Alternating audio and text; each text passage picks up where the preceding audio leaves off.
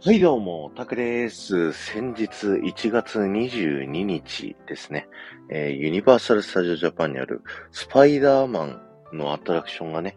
えークローズをしたということでね、そちらについてお話をしていきたいかなと思うんですけれども、いやー、すごい寂しいですよね。ユニバーサル・スタジオのかなり代表的なアトラクションでしたし、ハリーポッターができる前までは世界最高アトラクションを何年もね、こう受賞してたっていうアトラクションで、僕もね、ユ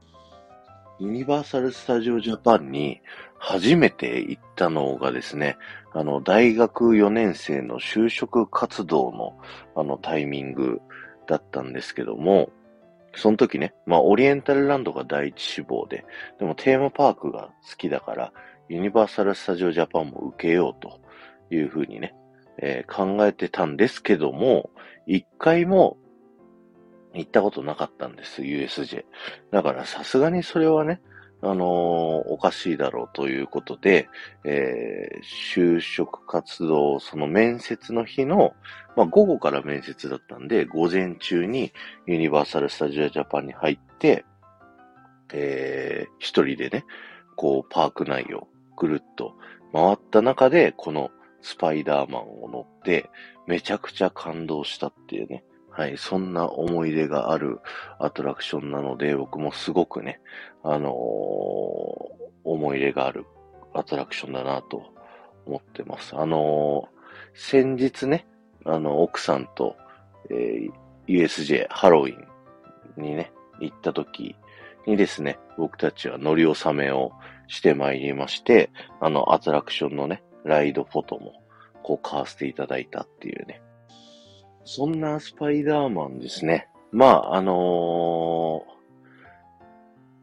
日が変わってね、あの、昨日、あの、USJ のね、パーク内を SNS で上げてる方たちがですね、いらっしゃいまして、そちらの方を拝見するとですね、もう、スパイダーマンの跡が跡形もなくなくなっているアトラクションの入り口前のあの看板はもちろんですね、フォトスポットだったところから、あのパーク全体の案内看板や広告まで全部ね、こうスパイダーマンの影も形もないっていうね、ところが、あのーすごいびっくりしましたよね。で、あの、先ほども言いましたけど、あのー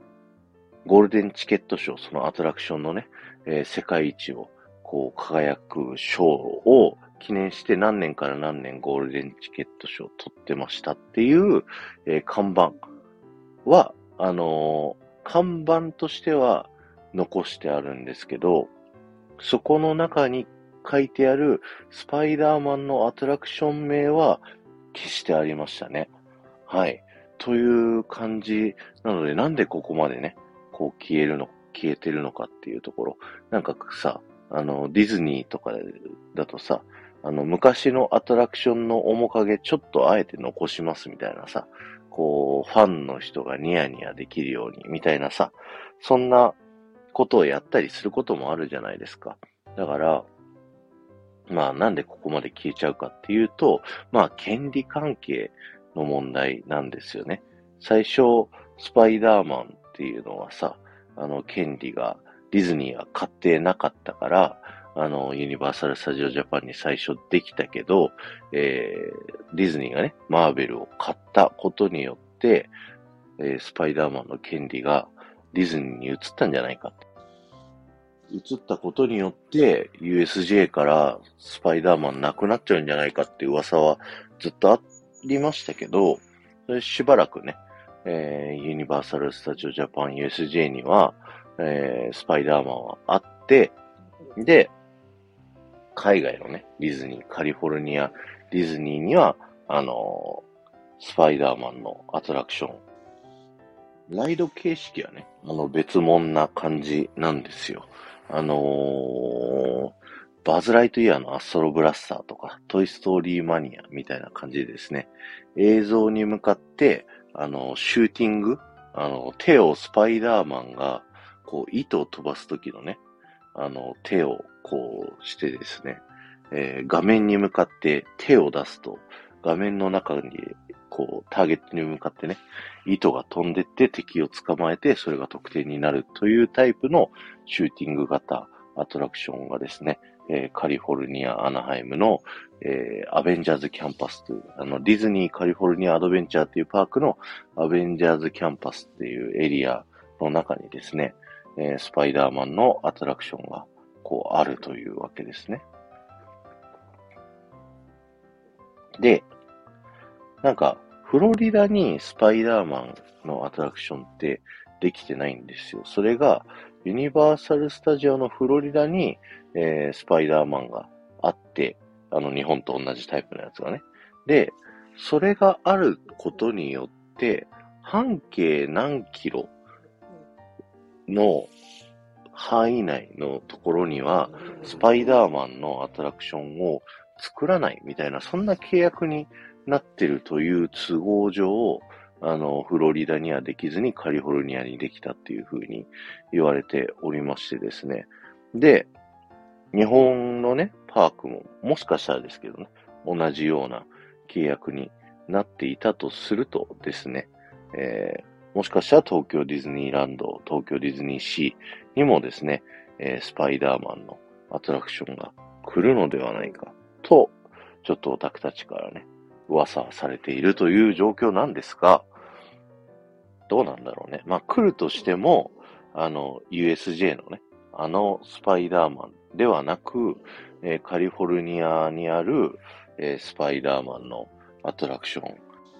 えー、ウェブスリンガーズっていうね、あの、アトラクションなんですけど、ウェブスリンガーズスパイダーマンアドベンチャーってやつ。うーん。まあ、来るとしたらこれが日本にね、来るんじゃないかなというふうに言われております。あの、トゥモローランドがね、えー、今度スペースマウンテンがリニューアルされるということで、スペースマウンテンの位置が今から、今ある位置から後ろにずれるということで、そのずれたことによって、あの、両サイドにね、あの、空間ができると思うんですよ。だから、なんか新規でアトラクションを作るとしたら、そこの新しくできたところになるのかなっていうところで、まあ、ちょうどね、土地の大きさとかもね、このウェブスリンガーズとか、あたりがちょうどいいぐらいのね、あの、大きさではあるんですけども、どうなんでしょうか。正直なところですね、えー、僕はこのアトラク、まあ、乗ってないんですけど、あの、体験価値としては、やっぱ USJ のスパイダーマン乗った時の衝撃